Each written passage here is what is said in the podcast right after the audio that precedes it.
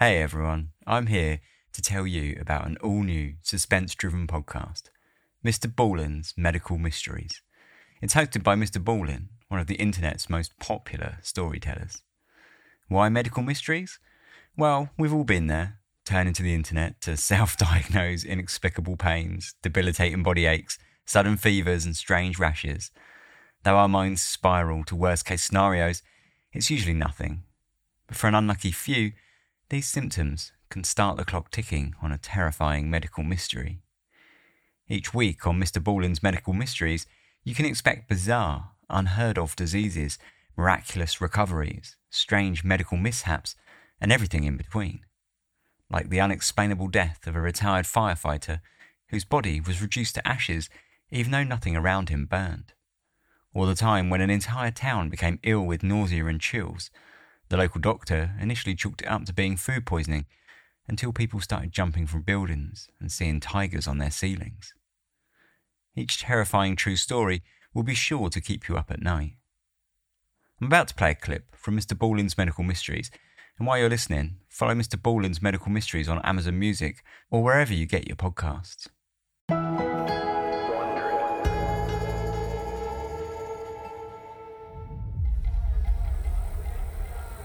On a humid summer morning in June nineteen ninety-nine, thirty-six-year-old Sanju Bhagat was hard at work on a farm outside of Nagpur, a city in central India. The sun had just risen, and the air was already so hot that he found it hard to breathe. Sanju and a group of farmhands were hard at work tending to the soybean crops. He made his way through the field, stopping to catch his breath every few steps.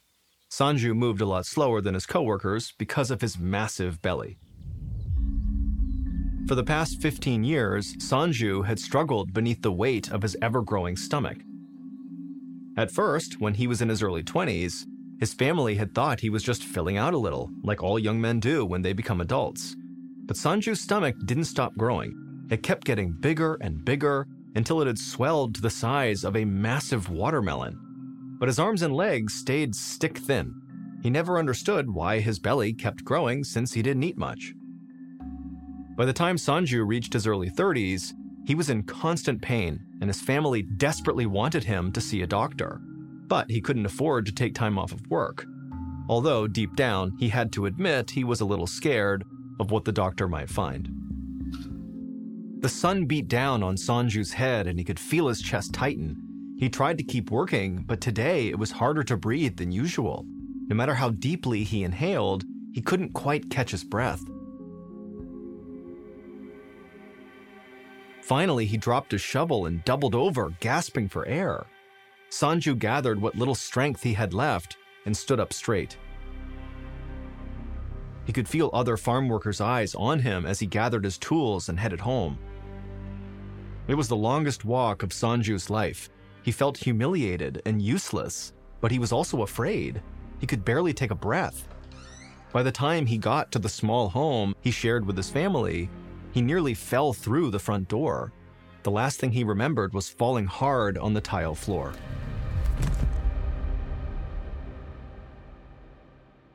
Early the next morning, Doctor Ajay Mehta had just started his shift in the oncology ward at Tata Memorial Hospital. He was alerted that a new patient named Sanju Bhagat had been brought in all the way from Nagpur and that he needed to be seen right away. Doctor Mehta hurried over to Sanju's room. If someone was rushed in an ambulance from so far away, it had to be a serious emergency. As soon as Doctor Mehta examined Sanju's giant, swollen belly, he instructed the nurse to prepare the operating room for surgery. Doctor Mehta was a specialist in tumor removal, and he was certain that Sanju had a massive tumor in his stomach, possibly the biggest one he'd ever seen. The tumor was likely pressing against Sanju's diaphragm, which was why he couldn't breathe. And given how big it was, and Sanju's weakened condition, the tumor had to be removed immediately. While another nurse prepped Sanju for the operation, Doctor Mehta gathered his surgical team and headed to the operating room. As they sterilized their hands and put on clean scrubs, Doctor Mehta warned them that the tumor's sheer size would make this a very challenging operation. There was a risk of damaging the soft tissue in Sanju's stomach, his nerve endings, or blood vessels. In the worst case, the surgery could cause severe internal bleeding or even death. A few minutes later, Sanju was wheeled into the operating room on a gurney. Once he was under anesthesia, Doctor Maeda called for a scalpel. He placed one hand on Sanju's stomach for leverage, then he cut into Sanju's belly. After the blade broke through Sanju's skin and opened up his chest area, Doctor Maeda expected to see blood and a bright red mass of cancerous cells. Instead, gallons of thick, yellowish fluid gushed from Sanju's stomach, spilling onto the floor. The entire surgical team gasped. Doctor Maeda jumped out of the way, trying to avoid the surge of bile. It had a foul odor that made everyone in the room start to gag. Nurses ran toward him with towels, trying to sop up the putrid-smelling liquid. While they cleaned up the mess, Doctor Maeda remained calm and carefully inserted his hand into Sanju's stomach to locate the tumor. At first, all he felt was thick jelly-like fluid sliding between his fingers. Then he grazed something unusual. His eyes went wide as he dove a little deeper. His palm wrapped around something soft, but with a brittle core. He realized this was not a tumor. Whatever was in Sanju's stomach had bones, a lot of them. Doctor Maeda's jaw dropped as his hand explored the object floating in Sanju's stomach. He grabbed onto one of the tiny bones and began to slowly pull it up and out of Sanju's stomach. As he lifted the bizarre object into the air, he could hear more gasps from everyone in the room.